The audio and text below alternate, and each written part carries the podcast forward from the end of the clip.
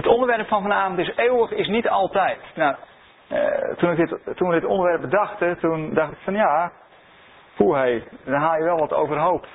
Uh, je zult misschien merken met de onderwerpen die we als in perspectief behandelen, dat we uh, altijd uh, ja, een beetje onderwerpen nemen die, die pittig zijn. En waar je goed de Bijbel voor in moet duiken. En waar de meningen flink over verdeeld zijn, zo hier en daar. En ja, wij willen graag vanuit het woord willen we dingen belichten. En maar eens kijken waar we dan uitkomen. En kijken waar komen nou bepaalde ideeën vandaan. Die we zo vanzelfsprekend aannemen. Hoe komen we eraan? En soms misschien wel, hoe komen we eraf? maar dus het, het woord is de richtsnoer. Eeuwig is niet altijd.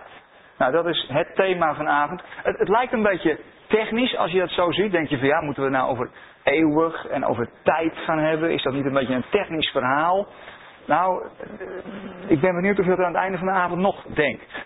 want ik denk, het onderwerp wat we, wat we bekijken, dat, dat wordt wel heel erg persoonlijk. En eh, als je dat gaat toepassen, dan is het wel behoorlijk confronterend.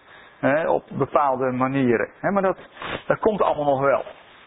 Als we gaan kijken naar dat, naar dat eeuwig en het tijdsdenken in de Bijbel, dan allereerst, de Bijbel is geen Grieks boek. De Bijbel is geen filosofieboek. De Bijbel is een Hebreeuws boek. Het komt uit de, ja, het komt uit, uh, vanuit Israël, hè, vanuit de Oosterse wereld. En bij de Hebreeën, anders dan bij de Grieken, daar, daar ken je eigenlijk niet zoiets als het filosofische begrip eindeloos. Dat, dat, in, in het Oude Testament kom je een filosofisch begrip eindeloos eigenlijk niet tegen. Uh, misschien verbaast u dat, want in, onze, in het Oude Testament kom je toch vaak het woordje eeuwig tegen of altoosdurend en dat soort begrippen. Nou, als je daarna gaat kijken naar dat soort begrippen, dan staat daar het Hebreeuwse woordje olam.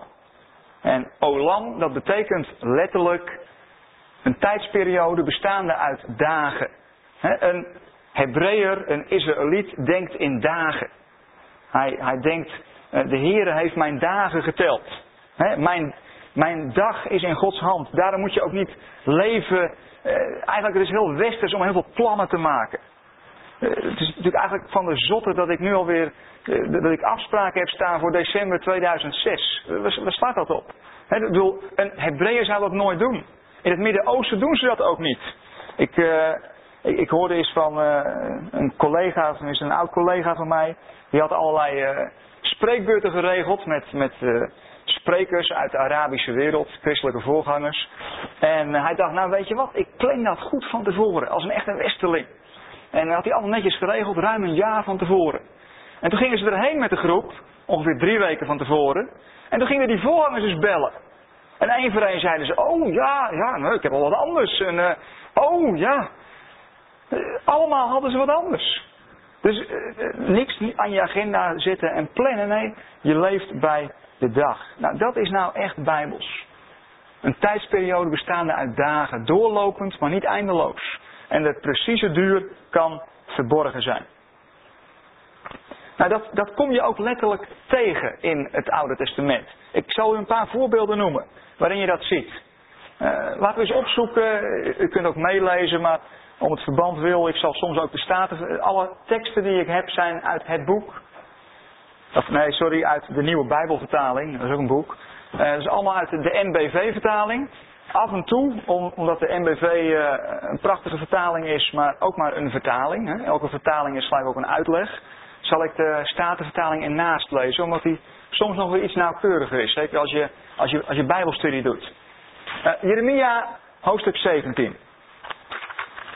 En het gaat even over het begrip olam, wat in uh, de Bijbel vertaald wordt met, uh, met eeuwig. En het gekke is dat, dat wij, ja het gekke, zo gek is dat niet hoor, maar wij hebben in ons beeld van de Bijbel hebben wij zoiets van ja maar als er eeuwig staat dan is dat toch altijd. Nou dat is in ieder geval in het Oude Testament dus niet het geval. Uh, Jeremia hoofdstuk 17. Jeremia die, die, die kondigt daar oordeel af over Jeruzalem, over Israël. Hè, want uh, ja, die waren afgeweken van de weg van de Heere God. En dan staat er in, in vers 4, hè, speciaal gericht aan Juda. het land dat ik je schonk, zul je moeten verlaten. Ik maak je de slaaf van je vijanden in een onbekend land. Want mijn toren slaat uit als een vuur en zal altijd blijven woeden. En dat woordje altijd, dat zult u, als u de NBG-vertaling hebt, zul je daar het woord eeuwig lezen. Nou, de NBV-vertaling, ook weer een uitleg hier, die hebben het uitgelegd als altijd. Dus de toren van God komt over Juda. Eh, dat zal gaan branden zelfs, die toren van God. En die zal altijd blijven woeden. Zal blijven woeden, le olam. Eh, dat wordt nog eens herhaald, wat verderop in Jeremia 17, namelijk in vers 27.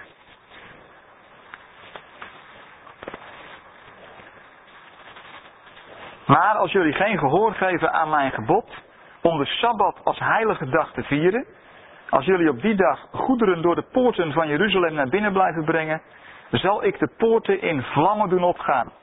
En zal vuur de burchten van Jeruzalem verteren en niemand die het zal blussen.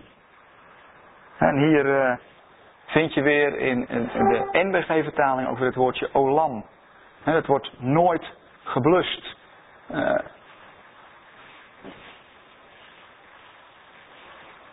nou. Nog wat verder, want we hebben het nog steeds over dat woordje olam. En Olam wordt hier verbonden, dat woordje altijd, of wordt hier verbonden met toren. Hè? God die, uh, die straft. En in Jeremia 25, we zitten eigenlijk nog steeds in datzelfde verhaal. Jeremia had een zeer frustrerende boodschap. Dan, dan word je profeet van God en dan denk je, dan mag ik mooie dingen gaan vertellen over God. En wat moet je gaan vertellen aan Israël? Je moet alleen maar hele vervelende boodschappen gaan brengen. En dat, dat, dat moet ook frustrerend zijn voor een profeet. Een profeet is toch iemand die niet een theoretisch verhaaltje houdt en dan weer koffie gaat drinken thuis. Nee, een profeet is iemand in de Bijbel die met huid en haar in zijn boodschap zit. dus eh, voor Jeremia moet dat echt ook heel erg moeilijk geweest zijn. Uh, vers 8 uh, eh, begin ik even. Daarom, dit zegt de Heer van de hemelse machten omdat jullie niet naar mij hebben geluisterd, zal ik alle volken van het noorden met mijn dienaar koning Nebukadnezar van Babylonië ontbieden, spreekt de Heer. Ik stuur ze op de inwoners van het land af en op alle omringende volken. Ik breng alle inwoners om. Ze zullen afschuw en ontzetting wekken. En, dat is de, het eindresultaat, dit land zal voor altijd, voor Le Olam, voor altijd in puin liggen. Als je dit zo leest, dan denk je van jongens, laten we maar stoppen over Israël. Dat, ja, zo heeft men het ook eeuwenlang uitgelegd. Vanaf de vierde, vijfde eeuw heeft de kerk dit zo uitgelegd. Ze hebben gezegd van nou, dus Israël inderdaad ligt in puin. Uh, het is uh, in, nog in de, in de 19e eeuw ging daar bijvoorbeeld uh, Mark Twain, Engelse schrijver, die ging daar naartoe om daar wat rond te reizen. En nou ja, die, het lag allemaal in puin. Er was geen boom meer, het was ontborst, het was moeras, uh, het was ontvolkt, niks meer. Dus over en sluiten maar. En de vertaling lijkt ook die visie hè, te hebben gekozen. Maar als je wat verder doorleest, in de Bijbel moet je altijd verder doorlezen. Nooit te snel stoppen. En, uh, als er een punt staat, doorlezen. Want het is nog niet afgelopen. Als je wat verder gaat doorlezen, dan kom je hieruit. Jeremia 31. En dan zijn er ondertussen nog heel wat uh, profetieën zijn er gevolgd. En dan zie je dat in Jeremia 31 zie je de vernieuwing komen. Je ziet dat God zijn geest gaat uitstorten. En als God iets nieuws gaat doen, dan gaat er dat gebeuren. En, en eh, je zou bijna kunnen zeggen, dan kan niks hem stoppen. Zelfs niet de ongehoorzaamheid van Juda. En dwars eh, door die straf heen, staat er dan in vers 38, de dag zal komen, spreekt de Heer, dat Jeruzalem wordt herbouwd. Wacht even, wacht even. Het vorige hebben we toch wel goed gelezen? Daar stond toch, het zal nooit worden herbouwd, het zal altijd blijven branden. De toren van God zal erop blijven rusten. Maar alsof uh, de Bijbelschrijver zich niks van onze vertaling aantrekt, gaat het gewoon hier, komt er gewoon, wordt er gewoon openlijk gesproken, helemaal niks geheimzinnigs, over een herbouw van Jeruzalem. Jeruzalem wordt herbouwd en aan mij wordt gewijd. Gaat nog een stapje verder. Het wordt niet alleen herbouwd. Nee, het wordt aan God toegewijd. Dan loopt de muur weer vanaf de Ganeltoren tot aan de hoekpoort. En vanaf dat punt zal hij worden verlengd naar de Gareb. En dan met een bocht, dan een bocht naar Goa maken. Dat is nog ontzettend detailistisch ook, hè? Je denkt van, nou ja, als dit allemaal geestelijk bedoeld is, dan moet je toch niet zo detailistisch gaan worden. Dus het is een letterlijk herstel van Jeruzalem. Met andere woorden, Le Olam, en het wordt nu al iets minder technisch, hè, dat begint u al wat aan te voelen. Uh, Le Olam, uh, altijd, is, niet het einde. Nee, totdat het doel is bereikt. wat was het doel nou? Die doel was het straf. Israël moest gestraft worden. En als dat doel is bereikt, dan komt God met zijn geest. En dan komt er vernieuwing. Dat vind ik geweldig. Als je daarover nadenkt, dat is toch, ik vind dat echt gaaf als, als dat nou de Bijbelse lijn zou zijn. We zien hem hier in ieder geval. je, vindt dat trouwens een heel uh, Jeremia 31 hoor. Ik, ik, ik uh, je kunt bijvoorbeeld ook eens kijken naar, die heb ik dan niet op de beamer staan, naar vers 31. Vers 31 is natuurlijk een hele beroemde uit Jeremia 31 en, soms passen we hem als, als kerk, ik denk ten onrechte, op onszelf toe. De dag zal komen, spreekt de Heer, dat ik met het volk van Israël en het volk van Juda een nieuw verbond sluit. Een ander verbond dan ik met hun voorouders sloot toen ik hen bij de hand nam om hen uit Egypte weg te leiden. Ze hebben dat verbond verbroken, hoewel ze mij toebehoren, spreekt de Heer. En dan staat er dat, dat God met zijn geest eh, dat nieuwe verbond in het hart van, van de Joden zal gaan schrijven. En, en daar kijkt Israël nu ook naar uit. Hè? Dat is de toekomstverwachting voor Israël. is ook heel apart, hè? Eh, even een zijstapje hoor. Maar dat oude verbond, uh, wat God sloot met Mozes, dat wordt ook een, het, een, een Olam-verbond genoemd, een eeuwig verbond. En, en, hier wordt gewoon gesproken over over een nieuw verbond. Dus dan de opvolger van dat oude verbond. Dus, nou, gewoon maar eventjes om helder te krijgen dat Olam een tijdsperiode is. En eh, ook als er wordt gesproken over straf of over oordeel, dan heeft dat niet het laatste woord, maar dan heeft altijd, als God komt met zijn geest, gaat het altijd nog een stapje verder. Ten overvloede, Jezaja 32. Want misschien denkt u van ja, hij plukte wat teksten uit. Nee, in Jezaja 32 staat het zelfs bij elkaar, heel compact. En ook in Jezaja, ja, de, de profeten staan er bol van. Hè? Steeds is er straf. En dan komt er weer ontferming. En dan, soms komt er nog een keer straf en dan komt er weer ontferming. dus uh, ja, het is maar net waar je mee eindigt natuurlijk. dat, is, dat is wel belangrijk. Uh, Jezaja 32, vers 14. Ook dit gaat weer uh, over Israël. Over Jeruzalem. De vesting zal verlaten liggen. Het rumoer van de stad valt stil.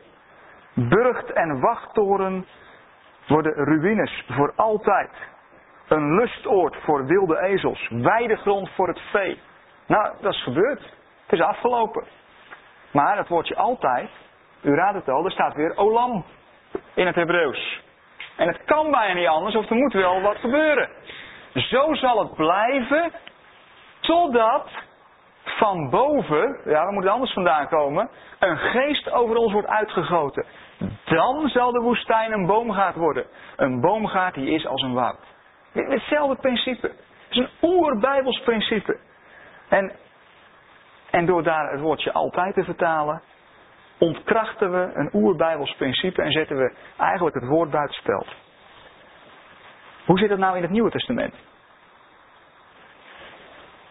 In het Nieuwe Testament staat er voor het woordje eeuwig. Trouwens, dat, dat woord uh, aion, dat wordt ook soms vertaald voor wereld of voor, of voor eeuw. Dat, wordt, uh, op allerlei manieren wordt dat vertaald. Voor tijdperk soms. maar Maar letterlijk, het zelfstandig naamwoord en zijn vervoeging komen in het, Oude, in het Nieuwe Testament meer dan 190 keer voor. Maar in onze vertaling komt het geen keer voor. omdat het door andere woorden is vertaald. Dus dan is dat ja, verborgen aanwezig. Je moet het maar hebben van die vertaling. En wat vertalers daarvan gemaakt hebben. Wat betekent nou aion letterlijk? Ik heb hem meegenomen. Altijd erg boeiend boek. F.J. Pop, Bijbelse woorden en hun geheim. is een beetje een standaard. Eh, tenminste, er is nog een veel dikker hoor. Die, die, die zo'n rij van boeken van uh, een Duitser, van Kittel. Uh, en die heeft ook al die woorden onderzocht. Pop heeft het in het, in het, in het Nederlands gedaan. En die komt met een, een, een definitie van aion. Een lange, onafzienbare, je, kan het eindje soms helemaal niet van zien, zo lang kan het duren, tijdsperiode. Elke aion heeft een begin en een eind. Dit, nou, die definitie vind je terug in, in Pop, Bijbelse woorden en hun geheim.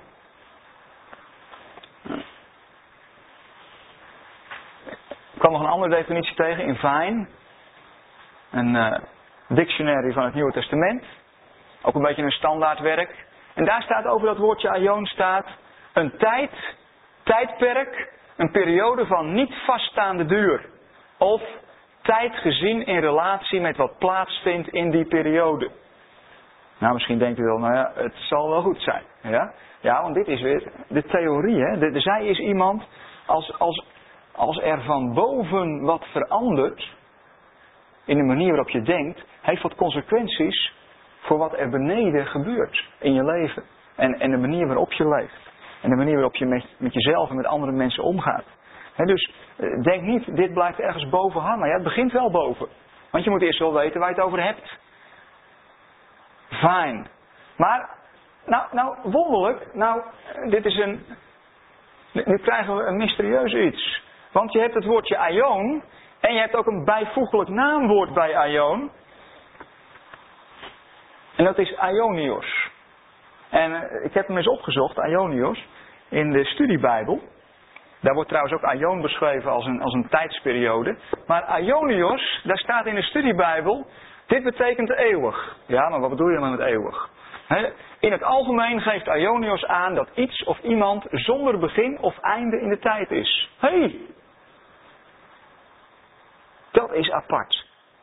Dat is apart. En uh, Pop noemt dat trouwens niet, die maakt het onderscheid niet. Maar heel veel lexicons, uh, en de, de studiebijbel heeft dat gewoon netjes overgenomen, die, die maken een onderscheid.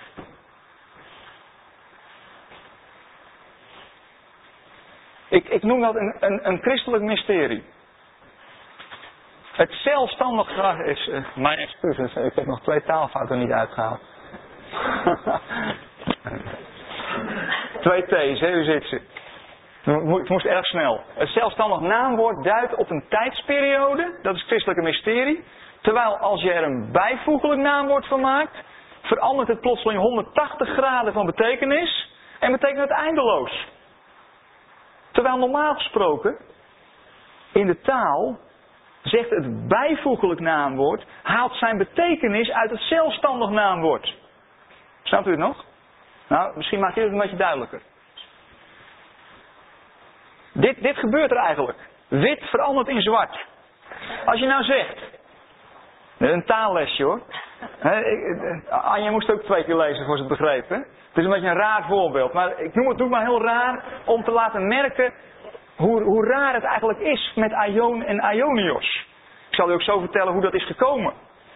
Uh, wit verandert in zwart. Zo, zo sterk is dat. Aion betekent tijdsperiode en Aionios, het bijvoeglijk naamwoord, betekent plotseling eindeloos. De hond is wit.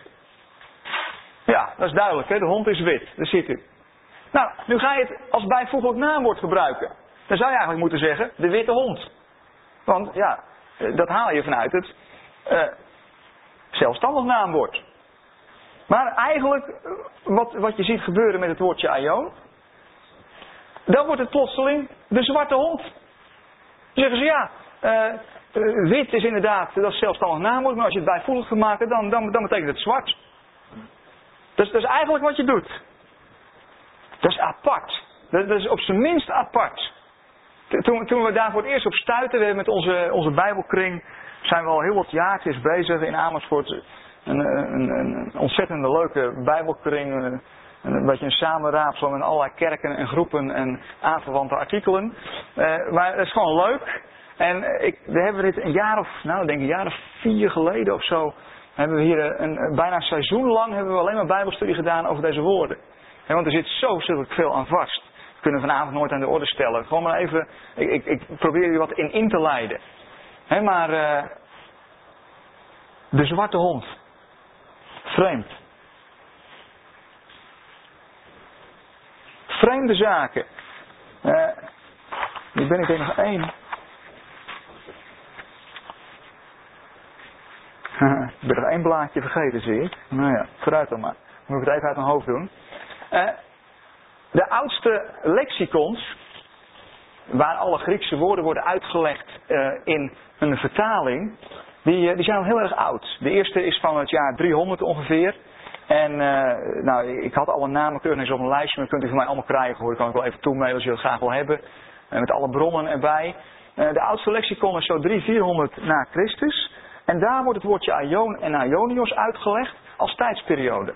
Dus daar is Aionios nog een tijdsperiode.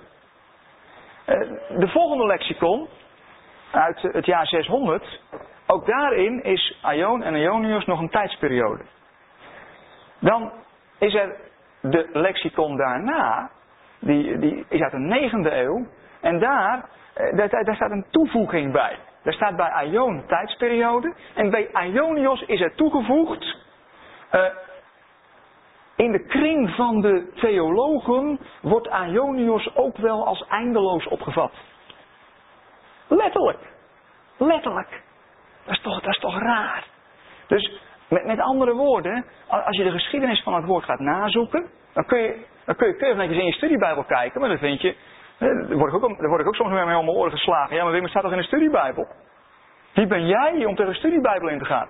Ja, maar de etymologie van een woord zegt nog niet alles. En een lexicon zegt ook niet alles. Je moet kijken, wat betekent het in de tijd dat het geschreven werd? Want dat is doorslaggevend. Niet wat we er nu van maken.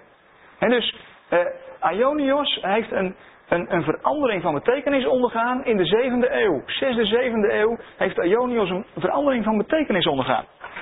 Vanuit de toen heersende theologie. Dat is opmerkelijk. En, en eigenlijk, bedoel, als je gewoon gaat kijken wat het taalkundig, hoe dat in elkaar zit. Vandaar dat ik het met die witte en zwarte hond even een beetje op een, op een rare manier heb laten zien. Hoe absurd het eigenlijk is. Ik bedoel, als je het taalkundig bekijkt. Dan zal iedereen zeggen, ja natuurlijk betekent Ionisch ook een tijdsperiode. Net zoals Ion een tijdsperiode betekent. Maar theologisch gezien hebben we een kronkel gemaakt en hebben we er eindeloosheid in gestopt. Ingestopt.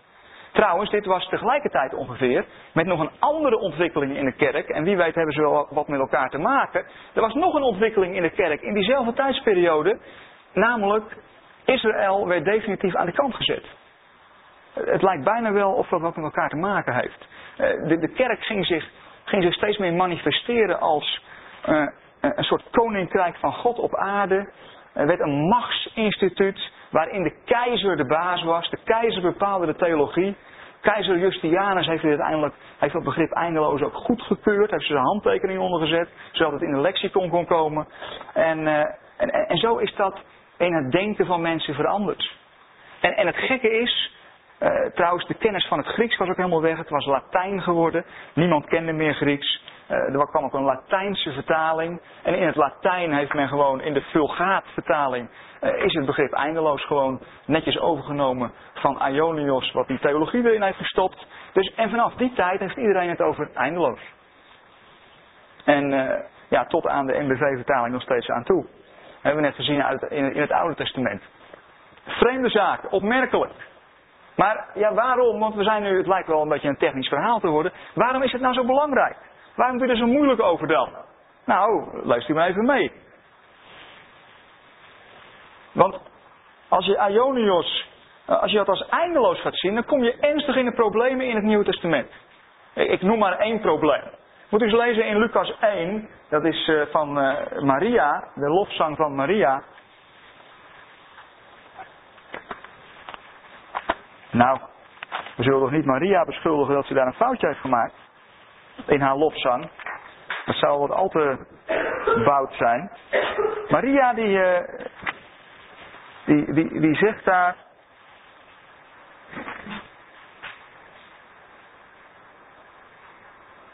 Nee, het is zelfs de engel die het zegt. dus, nou, nou, nou, nou, kan je helemaal geen foutje meer hebben gemaakt. Hè? Maria, nou ja, oké. Uh, dat is toch een mens. Over Jezus. Hij zal een groot man worden. En zoon van de Allerhoogste worden genoemd. En God de Heer zal hem de troon van zijn vader David geven. Tot in eeuwigheid. Hier hebben we hem. Tot in eeuwigheid zal hij koning zijn over het volk Jacob. En aan zijn koningschap zal geen einde komen. Twee keer het woordje Aion. En we gaan nog verder lezen. We zingen het ook in opwekkingen. Hij zal koning zijn voor altijd en altijd. dat is een mooi lied op zich. als, als je maar weet dat je eeuwig en eeuwig zingt en niet altijd en altijd. Openbaring 11, vers 15.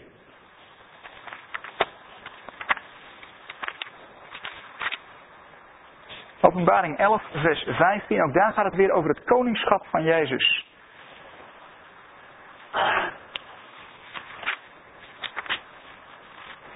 De zevende bazuin wordt geblazen door een engel. Toen blies de engel op zijn bazuin. In de hemel klonken luide stemmen die zeiden: Nu begint de heerschappij van onze Heer over de wereld en die van zijn Messias. Hij zal heersen tot in eeuwigheid. Dus de Messias, Jezus, zal heersen tot in eeuwigheid. In andere vertalingen wordt ook het woord koning gebruikt. Maar ja, als dat nou zo is, hij zal heersen tot in eeuwigheid. Wat doe je dan met 1 Korinthe 15? Dan moet je daar wel een hele vreemde draai aan gaan geven. 1 Korinthe 15 vanaf vers 20. Maar Christus is werkelijk uit de dood opgewekt als de eerste van de gestorvenen. Zoals de dood er is gekomen door een mens, zo is ook de opstanding uit de dood er gekomen door een mens. Zoals wij door Adam alle sterven, zo zullen wij door Christus alle levend worden gemaakt. Maar ieder op de voor hem bepaalde tijd. Christus als eerste en daarna, wanneer hij komt, zij die hem toebehoren. En dan komt het einde. Uh, en draagt hij het koningschap. Hey, en dan draagt hij het koningschap over aan God de Vader. Nadat hij alle heerschappij en elke macht en kracht vernietigd heeft. Want hij moet koning zijn totdat God alle vijanden aan zijn voeten gelegd heeft. Dus ik lees hier letterlijk dat er aan het koningschap van Jezus een eind komt. Namelijk als het niet meer nodig is om koning te zijn. Want je hoeft alleen maar koning te zijn in een situatie waarin je moet heersen. En je hoeft alleen maar te heersen als er mensen zijn ja, waar je over kunt heersen. Als, als, als, als, als er niks meer is om over te heersen, oftewel, ja, het zijn allemaal vrienden van je geworden. Of je vrienden heers je toch niet? Het zijn vrienden van je. Daar heb je een andere relatie mee. Dus als er op een duur niks meer is om over te heersen, dan gaat Jezus zijn koningschap teruggeven aan God. En zegt, nou, mijn taak zit erop. Ik heb, het vol, ik heb mijn taak als koning volbracht. En als je Jezus koning maakt voor altijd, zeg je eigenlijk, je redt het nooit. Je moet altijd blijven heersen. Ziet u dat? Het, het, klinkt heel mooi, maar eigenlijk, ja, je bent natuurlijk niet bewust als je dat zingt. Maar eigenlijk zeg je, nou Heer Jezus, u moet altijd blijven heersen, want ze zullen zich nooit vrijwillig aan u overgeven. Dat zeg je eigenlijk. Maar gelukkig uh, gaat er een situatie komen, en hoe dat precies gaat, ik weet het niet Als ik dat precies zou weten, dan uh, zou ik het u uh, onmiddellijk vertellen. Maar daar geeft de Bijbel verder niet zoveel informatie over. Maar er komt een situatie dat Jezus zover komt dat hij zijn koningschap kan teruggeven aan de Vader. Want er zijn geen vijanden meer. Ze, uh, bedoel, ze zijn er niet meer, die vijanden. Het, het, zijn vrienden geworden. En ja, dan, dan hoef je geen koning meer te zijn. Nou, die situatie, die, die zien we zelfs aan het einde van openbaring nog niet, hè. Uh, gelijk maar even, ja, we gaan nog twee avonden gaan we stoeien. uh, in november en december, dus ik zal daar vanavond niet te veel over zeggen, uh, over wat is nou dat grote plan van God. en daar gaan we twee avonden mee aan de slag, want het plan is zo groot, dat red je niet in één avond. dus dat, dat, dat, dat splitsen we in tweeën. Maar dan gaan we over dit soort dingen wel praten. Want je ziet zelfs aan het eind van openbaring, openbaring 21 en 22, is er nog steeds een troon. En is, zit het lam, als lam zit Jezus daar nog steeds op de troon. Dus hij is daar nog steeds koning. Dus daar is deze situatie nog niet aangebroken. Ja? Oké, nou, nou zien we al dat het wat meer consequenties heeft. We hebben het net gehad over een stukje theorie. Maar nu blijkt dat die theorie wel consequenties gaat hebben van hoe je dingen gaat lezen. En, en wat je dan leest. En soms kun je alleen maar bepaalde dingen lezen als, als je eerst de zaken op een rijtje krijgt. Want anders zie je ze gewoon niet, dan lees je overheen. Toch? Daar lees je toch overheen? Of u niet? Ik heb er jarenlang over, overheen gelezen. Ik dacht van, nou jongens, eh, je hoort het en je het als zoete koek. En je hoort weer wat anders en je slikt het ook wel zoete koek. En je denkt van, nou, mooi zeg. maar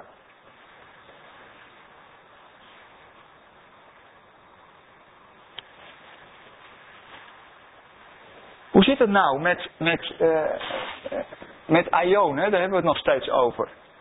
Daar koppelen we dit nog even aan vast. We gaan het nu hierop weer wat voortborduren. Hebreeën hoofdstuk 9. De eerste twee versen. Daar staat dit.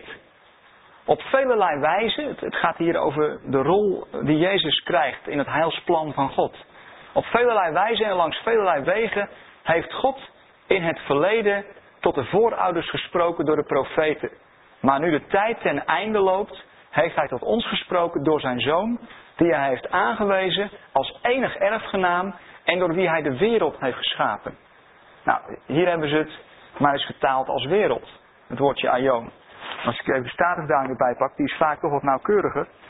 Uh, daar staat hiervoor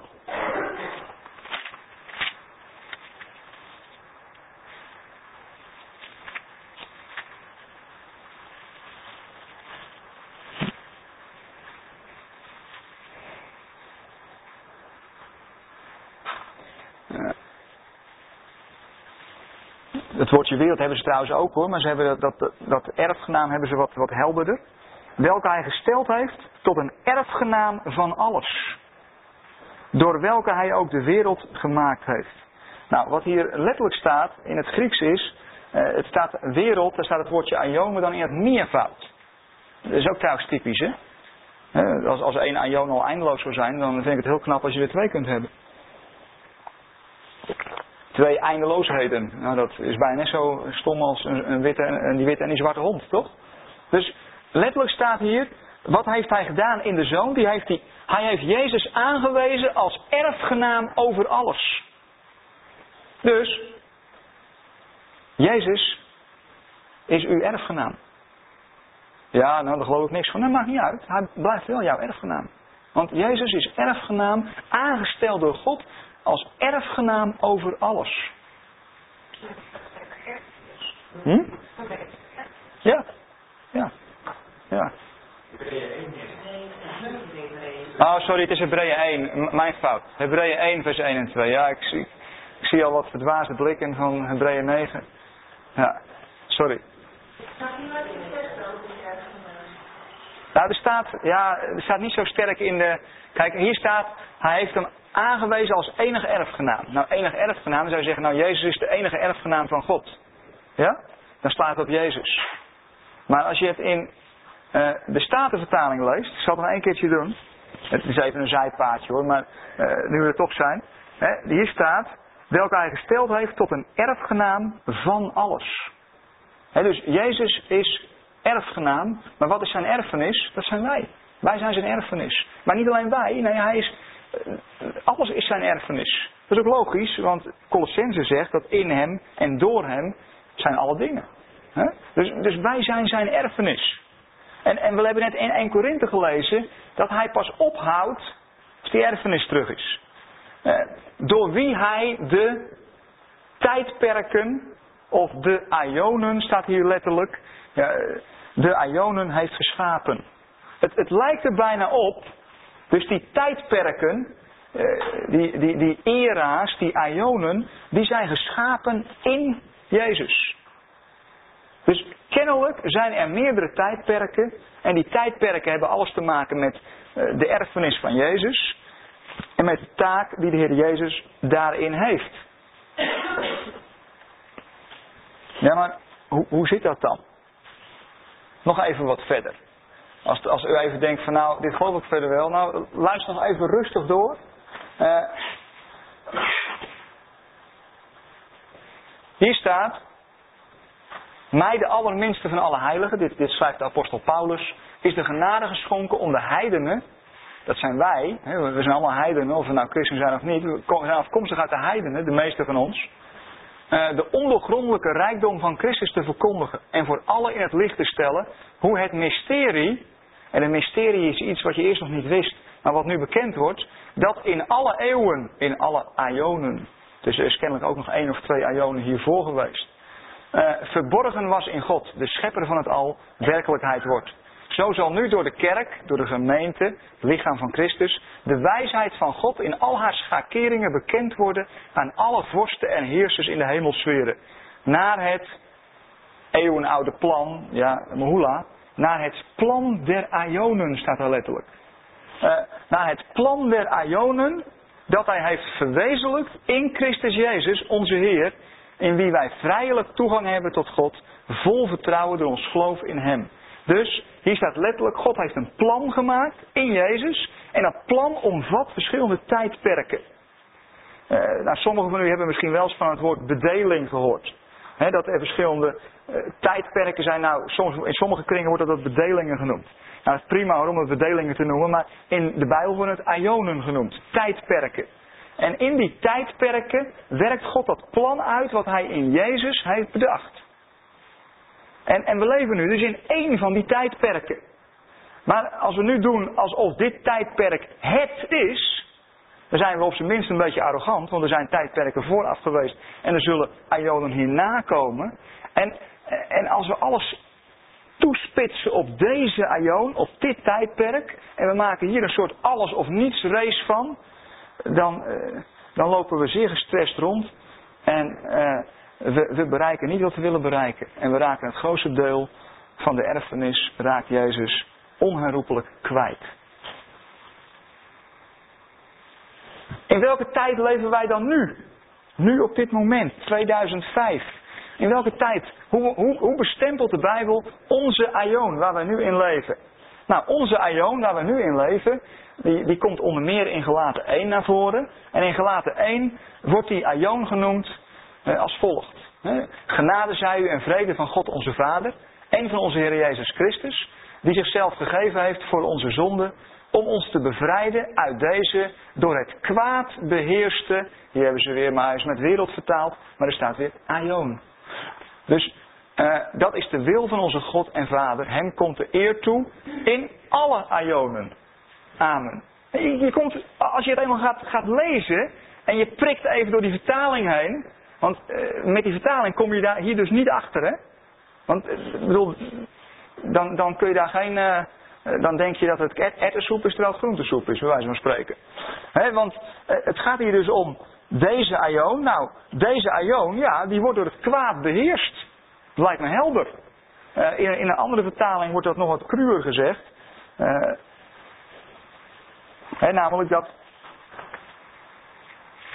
het, kwaad heerst. Uh, hier wordt hij genoemd de, deze tegenwoordige boze wereld. In een andere tekst, in 1 Korinthe, wordt zelfs Satan de god van deze aion genoemd.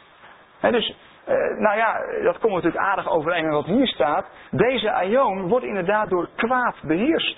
Je hoeft maar twee keer het journaal, of één keer het journaal te kijken en we weten precies waar we het over hebben. En uh, ja, dan, deze wereld is nog niet het koninkrijk van Jezus Christus. En we zingen het wel, het wordt het koninkrijk van Jezus Christus. En dat gebeurt ook, maar niet in deze aion. In deze aion, uh, als de Heer Jezus een confrontatie heeft met bijvoorbeeld Satan, hè, ergens in het begin van Lucas, dan zegt de Satan tegen hem, herinnert u zich? Van joh, moet je kijken, Jezus, al die koninkrijken, ze zijn van mij. En Jezus betwist dat niet. Op dat moment. Hij zegt alleen maar, joh, maar ik, ik, ik buig niet voor jou. Mijn koninkrijk is niet van deze wereld. Want Het is een door kwaad beheerste aion. als, als, later, eh, als, als, later Jezus heeft heel veel confrontaties. Jezus eh, in het Nieuwe Testament leeft als de, de komende koning. In een wereld die wordt, in, door een aion die beheerst wordt door kwaad. Daar leeft hij middenin. Maar als hij de confrontatie heeft met bijvoorbeeld die, die, die, die boze geesten die in, in die man zijn gedreven. Dan, dan, zeggen die boze geesten tegen Jezus. U mag ons niet pijnigen voor onze tijd. En dan zegt Jezus, oké, je hebt gelijk, ga maar in die zwijnen. Ziet u dat? Er is een, er is een bepaald heilsplan. Uh, sommige mensen denken, oh, maar dat zal wel uitgebreider in orde komen in de laatste twee avonden. We zijn met plan, we zitten op plan B. Plan A is mislukt bij God. We zijn nu bezig met plan B. Nou, als plan A al is mislukt, dan zou je bijna kunnen denken dat plan B ook bijna mislukt is. Want het, lijkt erop dat het niet helemaal gelukt is. Er is nog geen volk tot bekering gekomen. Hè. Maakt alle volken tot mijn discipelen. Uh, na 2000 jaar. Ik geloof niet dat er een compleet volk zich bekeerd heeft. Uh, dus we zitten nog. Eh, ik bedoel, moeten we dan niet bijna plan C beginnen? En als we, als we nou straks in, in, de hemel aangekomen zijn, wie geeft mij de garantie dat weer niet iemand het in de war gaat schoppen? Nee, God is nog steeds met plan A bezig. Dus, dus dat plan van die Ionen, waarin die, die heerlijkheid van Hem en waarin hij dat goede nieuws van Jezus helemaal gaat uitwerken. Helemaal tot aan de voltooiing. Maar geef hem dan wel de tijd. Namelijk, die hij zelf heeft gecreëerd. Die Ionen. Hem komt de eer toe tot in alle. Hmm. Nou, wat, wordt nu, wat is nu onze taak? Hè? Wat is nu onze taak als, als gelovigen in de Heer Jezus in het hele plan van God? Uh, hij heeft ons, samen met Hem, dus wij zijn samen met Jezus, uit de dood opgewekt. En hij heeft ons een plaats gegeven in de hemelsferen, in de hemelse gewesten. In Christus Jezus. Dus wij zijn als het ware, zijn wij geestelijk, zijn we net een tikje uitgetild boven, eh, in, in die boze aion. Hij heeft ons er als het ware uitgetrokken. We worden er niet meer door beheerst. ik bedoel, eh, we hebben iemand anders die ons leven beheerst. Namelijk Jezus. En, we worden niet meer beheerst door de God van deze eeuw. Door de God van deze aion. Er is eigenlijk, eigenlijk niks tussenin. Hè? Er is niet een groot grijs gebied. Dat lijkt wel zo. Maar eigenlijk is er niks tussenin. Uh, Romeinen 6, daar, daar, daar stelt Paulus het heel bot. Of je bent een slaaf van de ongerechtigheid. Of van de zonde, net hoe je het noemt. Of je bent een slaaf van Christus. Er zit niks tussenin. Ja, dat past niet in ons poldermodel, ik weet het. Maar de Bijbel is daar, is daar behoorlijk uh, zwart-wit in. En wat is nou onze taak in de Heer Jezus?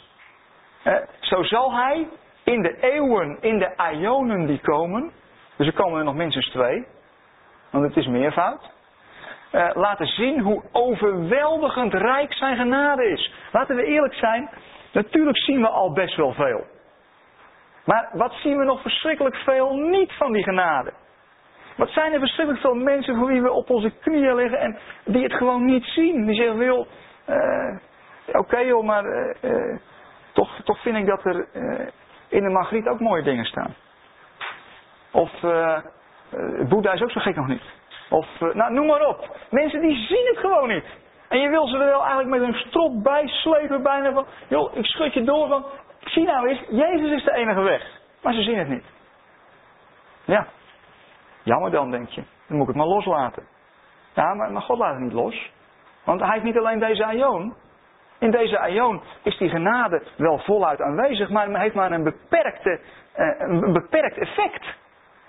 Als het alleen deze aion was, dan zou ik bijna zeggen, nu, ik zeg, ik ben maar even ondeugend, hè, maar, maar heeft van Jezus echt wel gewonnen? Nou, als ik het kwantitatief ga bekijken, ik ga de aantallen eens stellen. Nou, niet dus. Niet dus. Ja, maar zeggen ze, maar het gaat niet om de aantallen. Het is, uh, ja, maar. Die herder zoekt het door dat het honderdste schaap gevonden is. En die herder zegt toch niet, ja, nou ja, het gaat me niet om aantallen. Ik heb er 99, mooi zo. Laat het laatste schaap maar creperen. Nee toch? Dus uh, mag je naar aantallen kijken. En als ik naar aantallen kijk en ik kijk alleen naar deze aion waarin het kwaad heerst, je ziet nog weinig resultaat.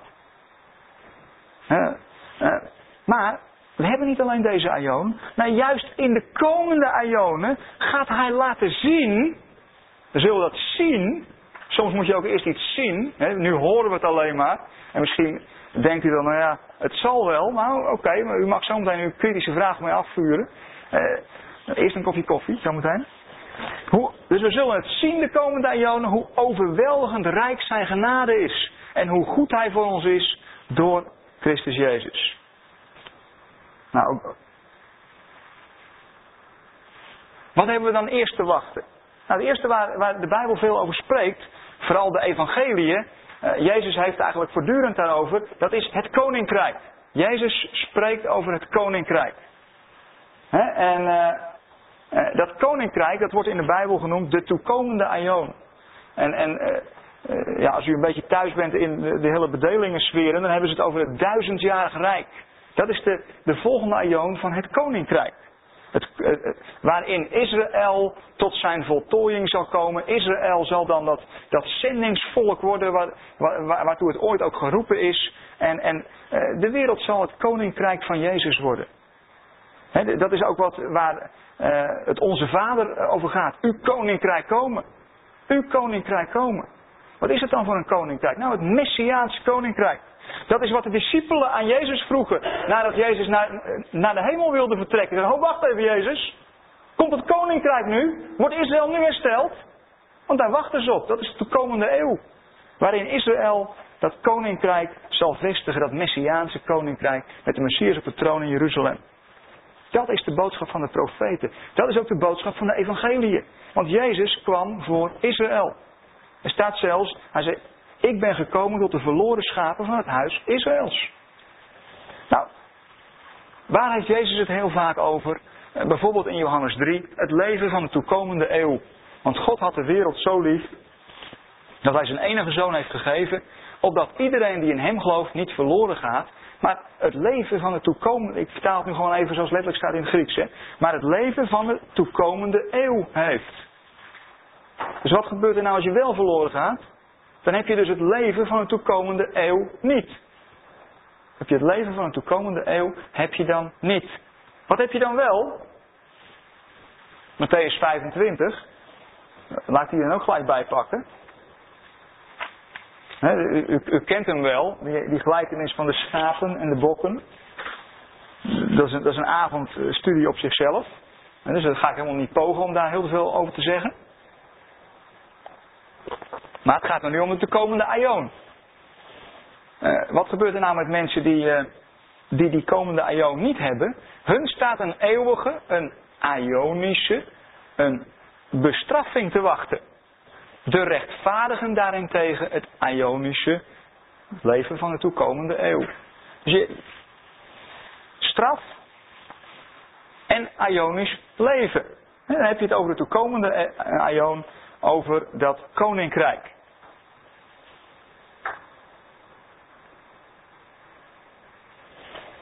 Nou, hier, uh, we zitten ook op 9 uur, dus we moeten bijna gaan afronden. Uh, daarna komt er nog een aion in de Bijbel. Nog een, een tijdperk na dat duizendjarige rijk. En dat is de laatste aion. Tenminste, de laatste aion waar de Bijbel over spreekt. Dus in dat plan van die aionen dat in Jezus is gemaakt. En die laatste aion, daar gaan we zelfs nog een aparte studieavond aan wijden. De volgende studieavond gaat daarover, over openbaring 21 en 22. Uh, is de vernieuwde hemel en de vernieuwde aarde. En uh, je ziet in die laatste aion uh, dat uiteindelijk, en dat vind ik wel heel gaaf hoor, je leest het daar niet zo letterlijk, maar als je de Efeze bijpakt, we zijn ooit eens met onze Bijbelkringen een, een jaar lang, vorig jaar, hè, een jaar lang door Efeze ge, gewandeld. Ontzettend gaaf boek. En dan, dan, dan zie je dat, dat, dat je daar die, die twee, die, die scheiding nog steeds hebt. Je hebt daar de overwinnaars. En die overwinnaars zijn in de stad Jeruzalem. En je hebt daar de verliezers, laat ik het zo maar eens noemen. De club die we net gezien hebben in Matthäus 25. En, en, en die zit daar midden in die, in die straf. Maar, maar je ziet dat het een heel dynamisch proces is daar. En ja, het, het, het eindresultaat is de situatie na de Ionen. Want Jezus kan pas zijn koningschap neerleggen als zijn taak volbracht is. En je ziet dat eindresultaat heel mooi terug. Nou, 1 Korinthe 15 hebben we al gelezen, daar, daar vind je dat onder, onder meer terug. Maar ook Colossense 1 is natuurlijk heel erg gaaf. Als je het hebt over wat is nou het einddoel van Jezus in dat hele plan van de Ionen. En, en eh, dat gaat dwars door oordeel heen, dwars door straf heen, want er moet heel wat rechtgezet worden. Maar eh, je moet wel kijken naar het eindresultaat. Want dan is het het ook waard. Eh, Colossense 1 citeer ik als, als laatste Bijbelvers. Nou, dan hebben we wel aardig wat Bijbelversen achter onze kiezen zo langzamerhand. Colossense 1 van vers 15. Hij, Jezus, is het beeld van God. De onzichtbare is Hij. Eerstgeborene van heel de schepping. Ook weer dat, dat, dat, dat, dat erfenis gedacht zit hier ook weer achter. Hè? En in hem is alles geschapen, alles in de hemel en alles op aarde. Het zichtbare en het onzichtbare. Vorsten en heersers, machten en krachten. Alles is door hem en voor hem geschapen. Hij bestaat voor alles en alles bestaat in hem. Hij is het hoofd van het lichaam, de kerk. Eh, eigenlijk staat daar gewoon de uitgeroepene, maar prima de kerk. De kerk, oorsprong is hij. Eerstgeborene van de doden om in alles de eerste te zijn. In hem heeft heel de volheid willen wonen. En door hem en voor hem alles met zich willen verzoenen. Alles op aarde en alles in de hemel door vrede te brengen met zijn bloed aan het kruis. Ja, nu, dit is jammer hoor, vers 19 en 20 moet ik eerlijk zeggen. Want nu lijkt het bijna alsof God het wel zo graag had gewild. Ziet u dat? Uh, in hem heeft heel de volheid willen wonen. Hij heeft de volheid wel niet gedaan. Ja, de volheid wilde het wel, maar is niet gelukt. Dat, lijkt bijna voorwaardelijk hier. Zou het uitkomen, zou het niet uitkomen. En daarnaast, door hem en voor hem alles met zich willen verzoenen. Oh, maar dat is niet gebeurd dan? Ja, maar nee, dit is weer een uitleg. Want het staat er niet. Uh, de, de Statenvertaling heeft het letterlijk vertaald, zonder het uit te leggen. En dan krijg ik toch, ja, soms zijn het de details die je erom doen, hè. Soms moet je goed lezen wat er staat. Maar dan staat het toch net weer wat anders. En, en dat, dan kun je zeggen, ja joh Wim, tuurlijk. God had het misschien wel gewild in dat plan van Eonen, maar het is gewoon niet gelukt. Nee. Colossense 1, maar dan even naar de Statenvertaling. En ook de MBG-vertaling heeft het uh, wel correct vertaald. Colossense 1, vers 19 en 20. Uh, eh, want het is des vaders welbehagen geweest dat in hem al de volheid wonen zou. En dat hij door hem vrede gemaakt hebben door het bloed zijns kruisers. Door hem, zeg ik, alle dingen verzoenen zou tot zichzelf. Het zijn de dingen die op de aarde, het zijn de dingen die in de hemelen zijn. Dus God, en nu heb ik zomaar twee voorbeelden genoemd, maar we zouden er nog een stuk of tien kunnen noemen. God zet zijn einddoel heel helder op papier. Maar het probleem is, als je Aion als eindeloos ziet, ja, dan is het nu erop of eronder. En dan haalt God dus zijn eigen einddoel niet. God haalt zijn targets niet. nu zeg ik het een beetje raar hoor. Maar eh, vergis u niet, want als u dat stelt, God haalt zijn einddoel niet. Weet u dat, wat hij dan eigenlijk van God maakt? Iemand die zijn doel niet haalt, hoe wordt hij in de Bijbel genoemd? Een zondaar. Dus, dus we hadden eerst al Jezus. We, we zeggen hij moet koning zijn voor altijd. Nou, eigenlijk beledigt Jezus daarmee, want dan komt hij er nooit als zijn doel. Als die koning moet zijn voor altijd. En nu zeggen we, God haalt zijn einddoel niet. Dus eh, dan maak je ook van God nog een zondaar. Dus het is kennelijk heel, heel goed om, dat heel nauwkeurig en, en eh, te bestuderen. Dat is niet alleen maar theorie, maar dat gaat door, ja, tenminste bij mij, gaat het echt dwars door het hart van mij heen.